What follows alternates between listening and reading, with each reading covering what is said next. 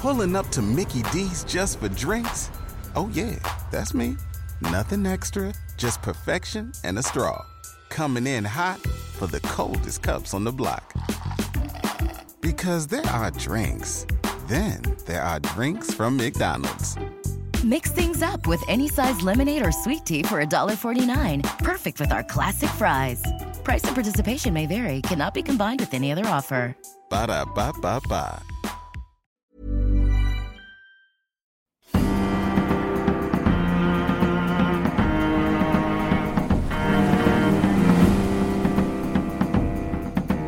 From the Society for Nautical Research in partnership with Lloyd's Register Foundation, I'm Sam Willis, and this is the Mariner's Mirror podcast, the world's number one podcast dedicated to all of maritime history. Hello, everyone, and welcome to the Mariner's Mirror podcast. Today, we are continuing our series on iconic ships, in which we ask the curator of an historic vessel to make the case for their ship being iconic, or we ask a historian to make a case for a ship which is lost to us now being iconic. Today, we very much have one that survives, always a sentence I'm delighted to say. Yes, we are talking about HMS Warrior. She survives today at Portsmouth Historic Dockyard, and you can visit, look around her, and be astonished.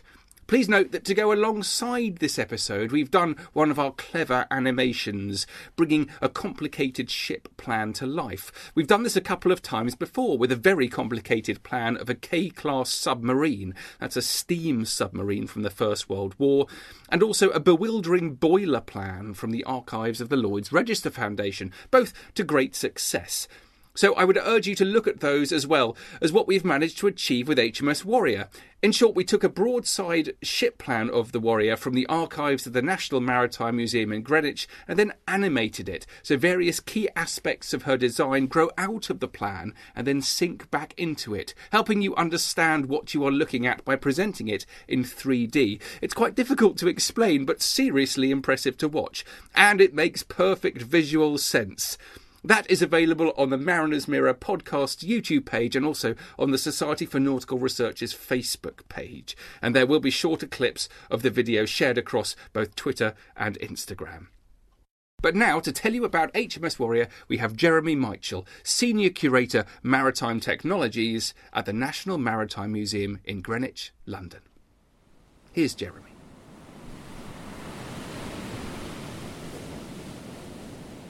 Jeremy, thank you very much for talking to me today. Uh, not at all, Sam. It's a pleasure. Right, HMS Warrior. Let's start with the big question. What was HMS Warrior? Well, HMS Warrior was an iron framed, ironclad, single gun deck warship. Uh, and in fact, she is at Portsmouth if people want to uh, go to see her to visualise uh, what she is, um, uh, what she looks like. Uh, she was launched in 1860 in a private yard uh, on the Thames designed by um, two uh, surveyors who are not particularly well known, but Isaac Watts and Joseph Large. And uh, in fact, we've got the plans for the ship uh, in the National Maritime Museum uh, collection.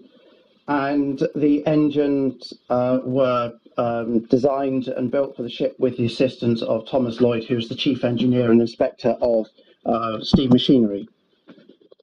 I think when once we've, we've finished uh, talking about HMS Warrior, it might be worth coming back to these people because uh, f- for the, the scale of the extraordinary innovation that they managed to achieve, I reckon they deserve to be better known. What do you think? Uh, yeah, I, I, do. And in fact, within our own collections, um, both Isaac Watts and Joseph Large, you find their signatures on all sorts of plans covering this very experimental period. Yeah. And I, I think the thing I love about this period. Uh, let's just give it some dates, shall we? Actually, what sort of what, period are we are we talking about? Um, 1860. So she was built um, in a, a, two or three years before then. Was it quite a quick turnaround? Uh, it was quite a quick turnaround. In fact, um, what uh, um, the the Admiralty had discovered was that um, the, the French were uh, looking to build uh, some kind of ironclad ships uh, in the 1850s. So by 1858, uh, Britain was looking at uh, its own designs to, to, to respond to this potential French threat. So Warrior really only took just over a year or so to build. Um, and um, it, we shouldn't be too surprised that uh, Warrior was Warrior uh, because uh, Great Eastern had been launched in 1858 as an iron ship uh, on a massive scale. Uh, Warrior was um, the second longest ship when she was launched in 1860, two years later. So there, there's a lot of, of, of um, technology swilling around within both the private and the public sector um, uh, in these, this very short time period, and it's really fascinating. It's actually quite an understudied uh, time period, unfortunately. Yeah, I think you know, Jeremy, it's such a, an extraordinary period of dramatic change, and it's it's almost impossible to get your head around the scale of what they were trying to do. It, everything they looked at, and they sort of said, "Well, that that that's not good enough for the future. Let's have a go at rethinking that." So it's the it's the scale of innovation I'm impressed by. Uh, yes. Uh, um, Warrior uh, is one of those ships where it's a time for the Navy to become revolutionary rather than evolutionary. Um, when you've got the largest Navy in the world, the last thing you want to do is make it obsolete. Um, because then it allows your potential um, rivals and enemies to to catch up. Um, but actually, this was one of those moments where um, Britain had been watching what was going on uh, the French were building um, uh, their wooden warships with iron cladding. Gloire was the was the first of that class, uh, launched in 1859, and they just ordered another five. So Britain really had to counter this potential threat from across the Channel. And um, what really makes this revolutionary is that there was a conscious decision made both within the Admiralty and politically that if you build a ship like Warrior, you're now going to have to rely on your um, on your merchant or your private yard building and outbuilding your your potential enemy, but equally uh, that um, you will be able to economically support that massive um, increase in expenditure. Yeah, I mean the danger of revolutionary design, I don't think is is really considered enough, but I, I find that point, point fascinating. That the the problem is that if you build something new and you've got the world's largest navy, then you're you're digging yourself a pretty massive hole. But at some point, you've got to take that leap. It takes real courage, doesn't it? Um, it, it, does. Um, I couldn't find the quote, but um, there was a quote from um, Pakington, who was the first Lord of the Admiralty, uh, about how um, politically brave that decision uh, was. And the surveyor of the Navy at the time, um, he he wrote to Pakington saying, you know, we don't normally innovate like this, but actually it's being forced upon us by a foreign power. Um, and that we had to come up with a novel design of ship that would counter it, and that that time had now arrived. Yeah. Yeah, and it's not just a matter of the designers being courageous. You need the political support for people to pony up the money, and they're not just doing that to build you a new ship, but they, they, there's a kind of a ghost of enormous expenditure that comes behind it, um, which I think makes this moment particularly frightening indeed. Um, because not only are you building one ship, you're potentially building a fleet of them.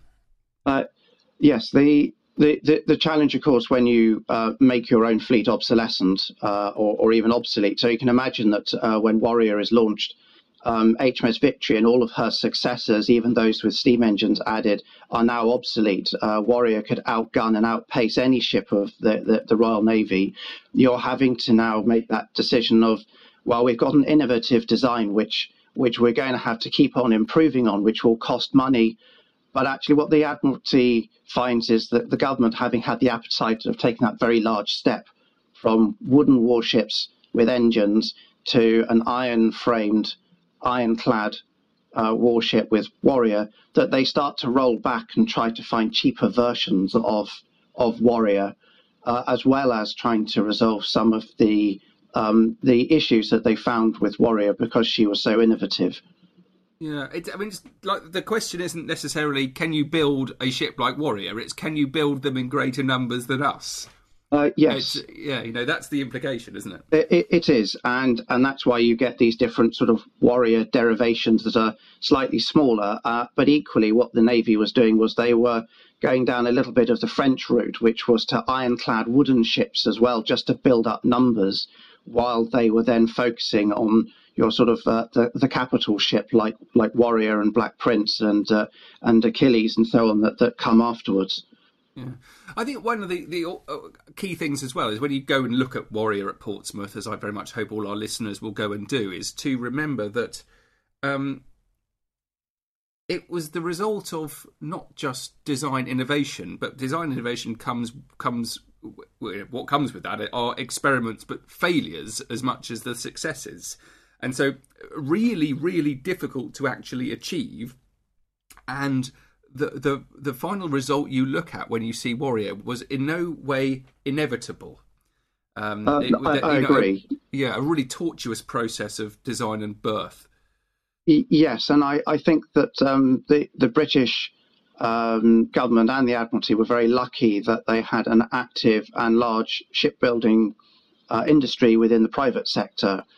Um, so while the Admiralty were experimenting in the 1840s uh, with um, paddles and screw propeller um, and with different kinds of engines and armor and iron construction, they were watching what was going on in the private uh, sector uh, where they were grappling with the same problems. But of course, their issues were motivated by how much trade capacity, how fast, whereas the Admiralty would be interested in how can that be utilized to create a powerful warship uh, that can police a maritime empire. And so you're, you're the, you're right that Warrior, seen as a success, actually masks all of those incremental failures and successes that have, would have happened for decades beforehand, before there was that confidence that you could put this all together in one ship and create something like Warrior.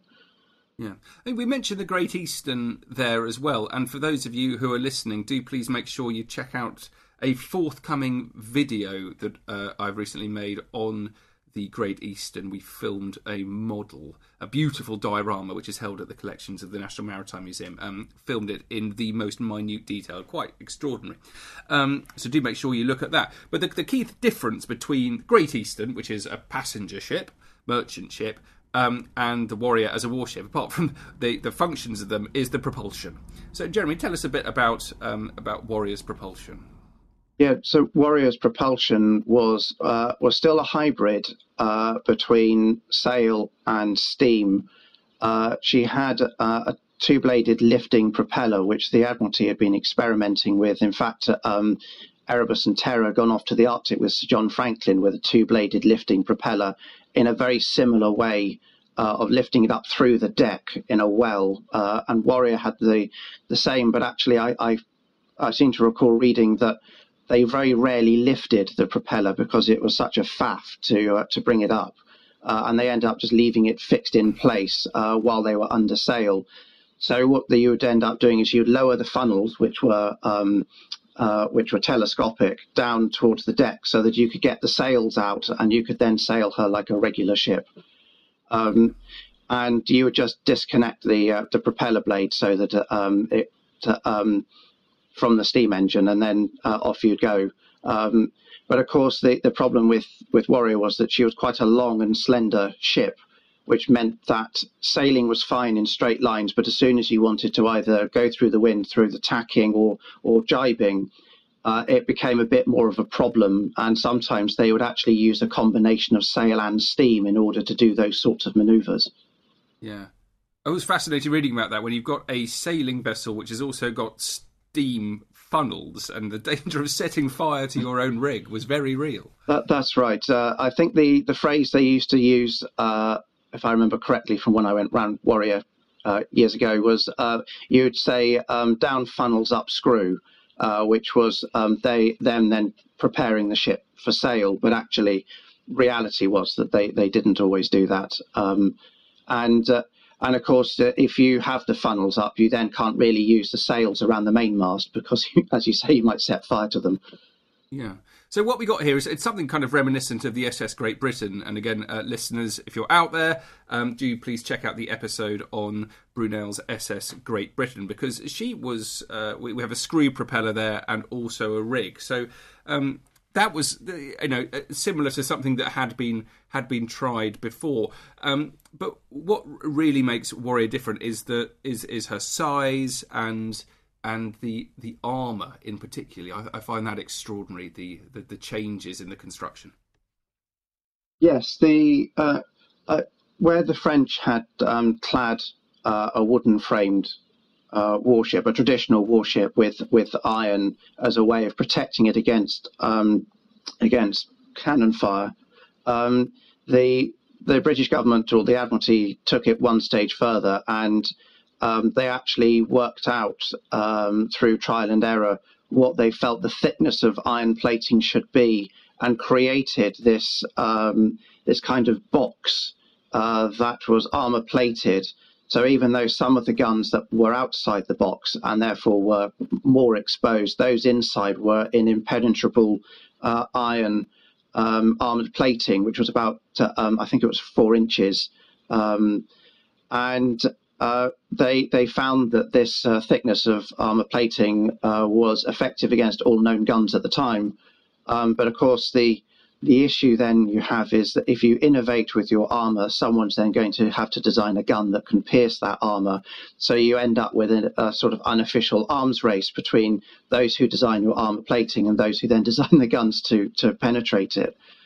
And the, the Warrior uh, experimented with a, um, a system called tongue and groove iron plating, but it was found to be quite expensive and it added weight and they found that the shock impact when um, they were experimenting with um, gunfire against it, um, the, the, tongue and groove allowed um, the shock wave to, uh, to transmit into adjoining plates, causing them to crack. So after that, they went back to um, dovetailing them together, or butting them, sorry, together.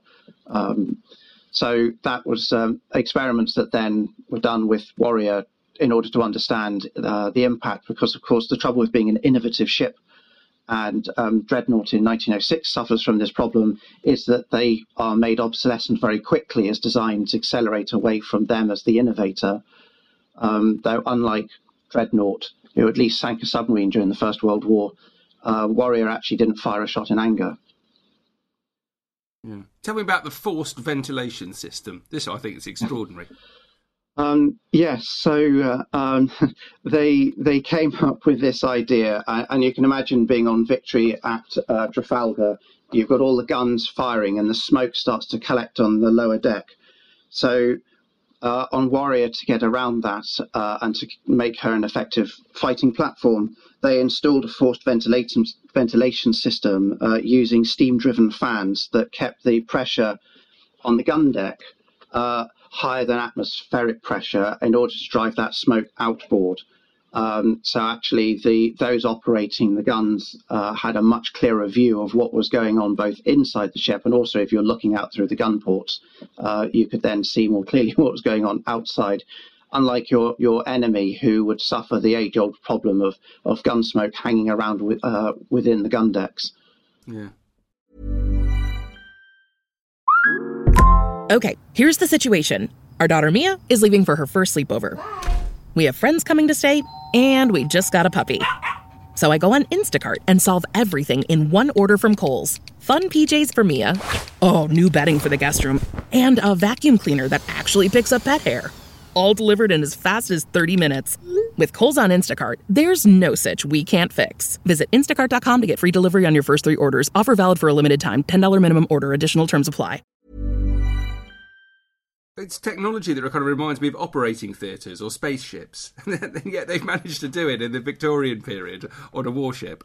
Uh, yes, uh, I, we, we like to feel that we've um, we we uh, we invent things in the 21st century, and that technology uh, rapidly changes in the 21st century. But I think if you if we spent more time looking back at this particularly innovative period, we'd realise that the technological change of the past can be as rapid uh, and feel as rapid, which it did uh, at the time. Mm. Uh, tell me about the molten iron in the shells as well. I mean, you might assume that here's a warship when it's got um, it's got portholes for the cannon to be uh, to be you know wheeled out and fired as per normal, but by no means were these normal guns. Uh, no, some of the uh, so the guns that were put on uh, the ship were relatively experimental anyway, uh, and were by the end of it not found to to work particularly efficiently. So they had put 100 pound Armstrong guns, which were the new design, um, but then they they uh, they reordered them uh, and got a slightly um, lower uh, poundage guns on board because they knew that they worked better. But one of the things they they were experimenting with was um, they put a blast furnace down in the boiler room to fill Martin shells. So Martin shells were a shell that had uh, molten iron poured into them and a stopper put in, and they had to be fired within four minutes of being filled. Uh, it was a, it was like the the the mid 19th century equivalent of um, heating up your, your shot during the 18th century to fire at a wooden warship in the hope of setting it on fire. One of the things they, they did find was that actually, when they'd heated the molten iron, put it in the shell, it actually stayed red hot for at least an hour. So, this idea initially that it had to be fired within four minute, minutes of filling um, was a bit of a, a red herring. Um, but of course, you know, having this um, on board ship when Warrior and then you've got Gloire and a couple of other French ironclads, you know, they they are the only ones that would have um, been protected. All the other ships of the of other navies would have been wooden. So this is quite a major threat that um, uh, that that these countries would have had to have dealt with uh, when uh, addressing what Warrior stood for within their own um, naval designs. Yeah.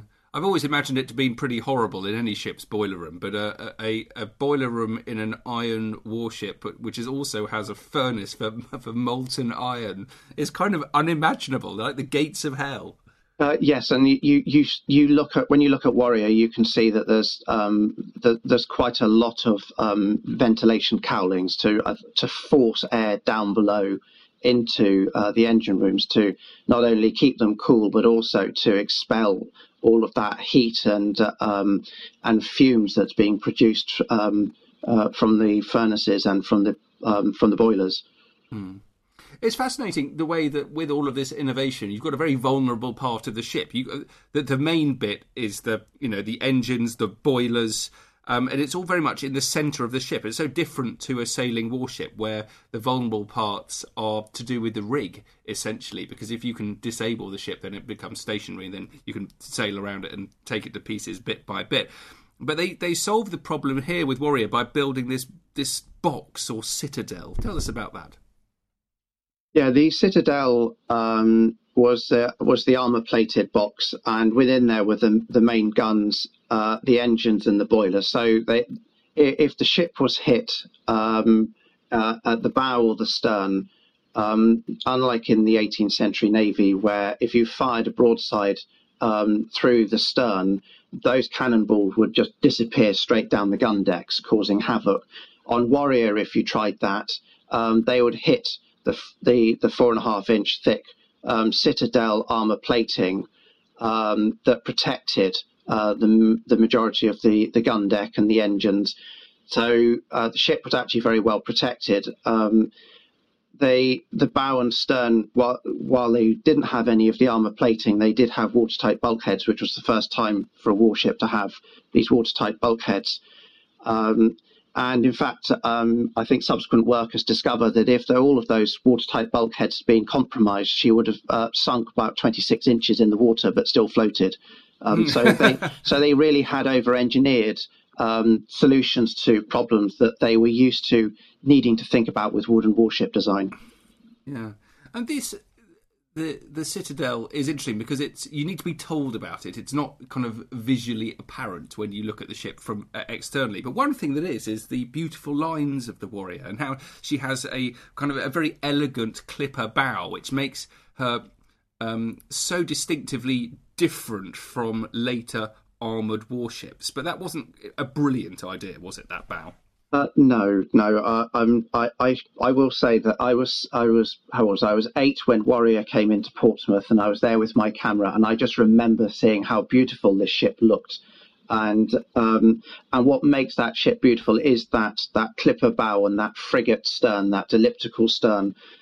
But in the in designing the ship, what they effectively did was they added an extra forty tons of weight by putting a clipper bow uh, on Warrior, and you then see in, in subsequent designs the the bows become much straighter. They become straight stemmed, And then after the Battle of Lissa in was it 1866, they start to create um, ram bows. So you do away with this clipper bow, and it's of course at that point that um, you see the, the demise of figureheads on, on warships. Because if you've got a straight stem, you've got no nowhere to put a figurehead unless you you build a, a knee out on purpose to put one on. And uh, um, it, it's a shame if you like your ships looking elegant that it disappears. But I, I suppose it was done partly through aesthetics, but also it was what they knew. Um, they this was how you built wooden warships. So you you stick to what you know as well, and it's only through um, seeing how well that works in a new design uh, that you then make those amendments subsequently. Yeah, oh, and that the subsequent period when rams come into use is extraordinary, is it? Because they they it, it's a period where they turn the ship itself into a weapon rather than the ship being a, a platform for gunnery. It's a, it's an odd one, isn't it? It was a bit of a dead end because um, the Battle of Lissa proved to you that if the ship you're going to ram was stationary in the water and unable to fire guns at you, then they were a legitimate target. But actually, reality, if if you um, were both under steam firing guns at each other, would you really want to get that close as a as a captain to to ram the enemy? Um, but I think at the, one of the upsides was that by putting a ram bow on, uh, you actually improve the hydrodynamics of the uh, uh, of the bow anyway. And you look at modern ships now; they they're not ram bows, but they do have those bulbous bows. So you can almost see some kind of sort of logical progression. Hmm. Yeah, I. This part is part of our iconic ships series, and um, it does strike me that we should probably spend a bit of time about thinking what what would make a ship uh, iconic or not. What are your views on that? Uh, yes, what, what makes an iconic ship is always an interesting question, isn't it? Um, sometimes uh, ships are iconic because they're the last surviving example of their kind, and you know you've got HMS Belfast, HMS Caroline, um, you've got Victory, uh, and in fact you've got um, you've got Warrior. Um, Warrior is the only surviving ironclad warship from the Victorian period. Um, in the UK. But Victory, sorry, but Warrior takes it just that little bit further. She's the combination of uh, evolutionary technology with revolutionary ideas that um, ultimately creates the most powerful warship of her age, rendering all other warships obsolete, and inspires a revolution in battleship design, which you see all the way through up to and including sort of dreadnought and then the the sort of dreadnought era of, of battleships. Yeah. And it's easy to forget that if you've if you've transformed warship design, then by definition you've transformed everything else, particularly dockyards. That's right. Um, the reason why Warrior and Black Prince were, uh, which was uh, Warrior's sister ship, um, were built in private yards was that um, naval dockyards were not geared up to building iron uh, ships uh, like these two, whereas these private yards had been building um, uh, iron uh, merchant ships. And so Warrior ends up transforming how naval dockyards are laid out and um, and instigates uh, changes in trades. So you go from having traditional carpenters uh, and lofting floors where the people are used to working in in wood. Uh, you now have smithies and foundries and the associated infrastructure to support that. Um, and um, what you end up with is is a, again a, a, massive investment financially in in changing the the various naval dockyards around the United Kingdom to to cope with this this new design because ultimately the decision to go with an iron framed uh, ironclad will make every other wooden ship obsolete. Um, and you you won't go back to that. And you can see this with the discussions over HMS Victory and her restoration in the 1920s that there are very few people who who have that kind of experience of working with wooden ships because the dockyard uh, infrastructure has changed so dramatically in that time. Yeah. I mean, it's worth thinking about what the logical next step would have been if Warrior hadn't come along. So you've got wooden ships, which are they're, they're clearly not going to be strong enough. Um, so this, the the obvious solution would be to keep the wooden frames, but to put iron plating on the wooden frames. But that, of course, means that you're restricted in the size of vessel you can build, and it's this, you know, evolutionary step which they jumped, isn't it? They they did. I, I think um, watching what the French uh, were, were doing was quite a useful um, sort of discussion point uh, for the for the navy and for the naval designers uh, you you'd ended up having to have put so much ironwork to to support all of this additional ironwork on a wooden ship that actually it makes sense just to go for an iron ship. Um, I did come across uh, in our collection a, a, proposal from a London based um, shipbuilder in the 1830s where he'd been discussing iron ships, but of course his concern was that iron rusts in water. So his solution was to cover everything in, that was in, made of iron in rubber and then stick it all together. Uh, so it protected it. So you you you do have these issues that, that need resolving, and and the biggest one for the navy was that you've already built the biggest uh, wooden ships you can with engines in them, but of course they sag at both ends under the weight of everything. They hog.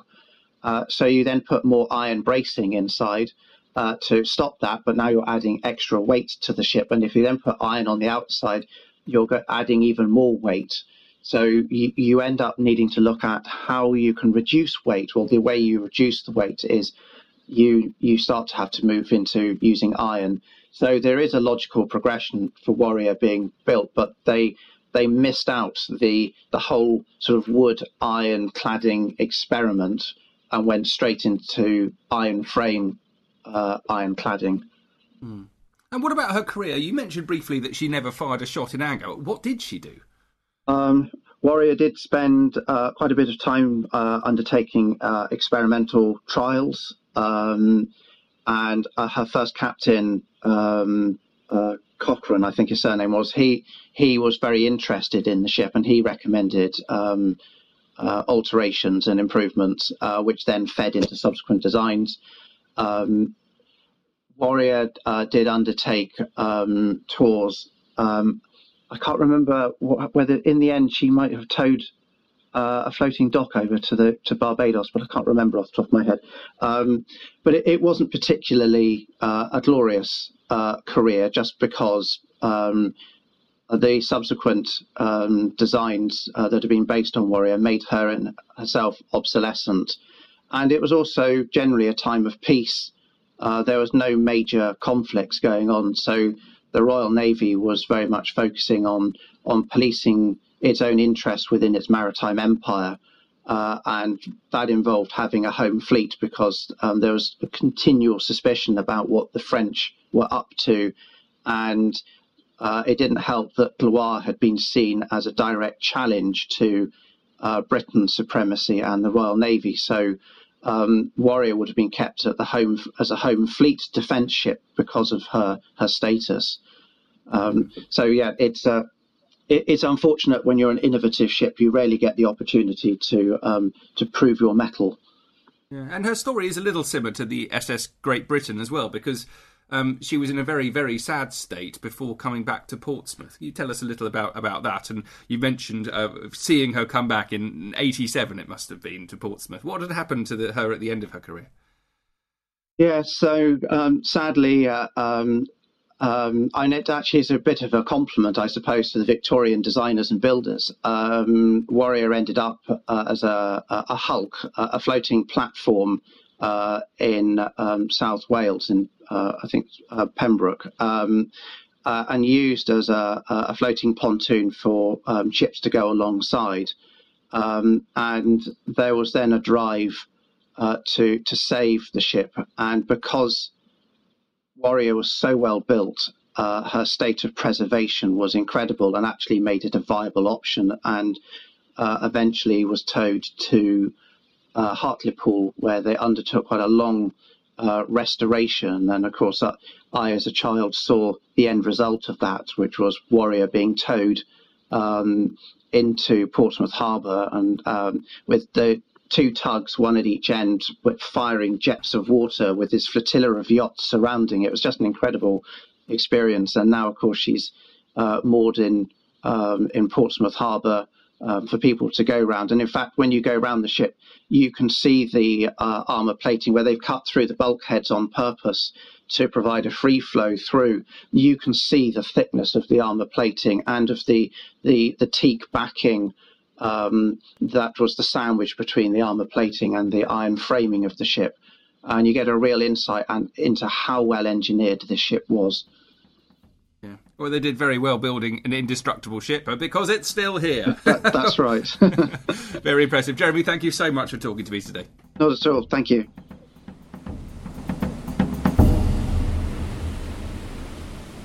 Thank you all for listening. Do please follow us on social media. In particular, please seek out the Mariner's Mirror podcast on YouTube, where you will find an ever growing library of the most wonderful, innovative videos presenting our maritime past in entirely new ways. Uh, please spread the word about the podcast, tell your friends, but above all, please join the Society for Nautical Research. It doesn't cost very much, but your subscription fee will help support this podcast, it will help us publish the Mariner's Mirror journal, it will help preserve our maritime heritage and as a paying member, you get to come to our annual dinner on board HMS Victory. What a treat that is! And you can find out everything we've been doing recently and in the past, been running for over a century. All of this at snr.org.uk.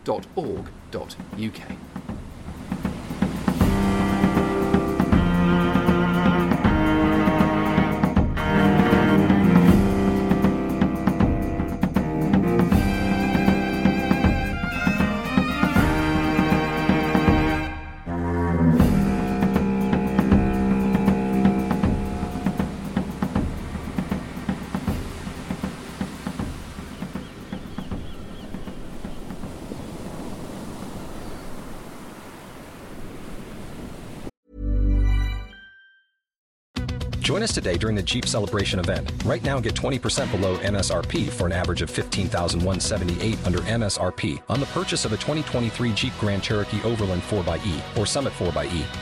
Not compatible with lease offers or with any other consumer incentive offers. 15,178 average based on 20% below average MSRP from all 2023 Grand Cherokee Overland 4xE and Summit 4xE models in dealer stock. Residency restrictions apply. Take retail delivery from dealer stock by 4 1. Jeep is a registered trademark.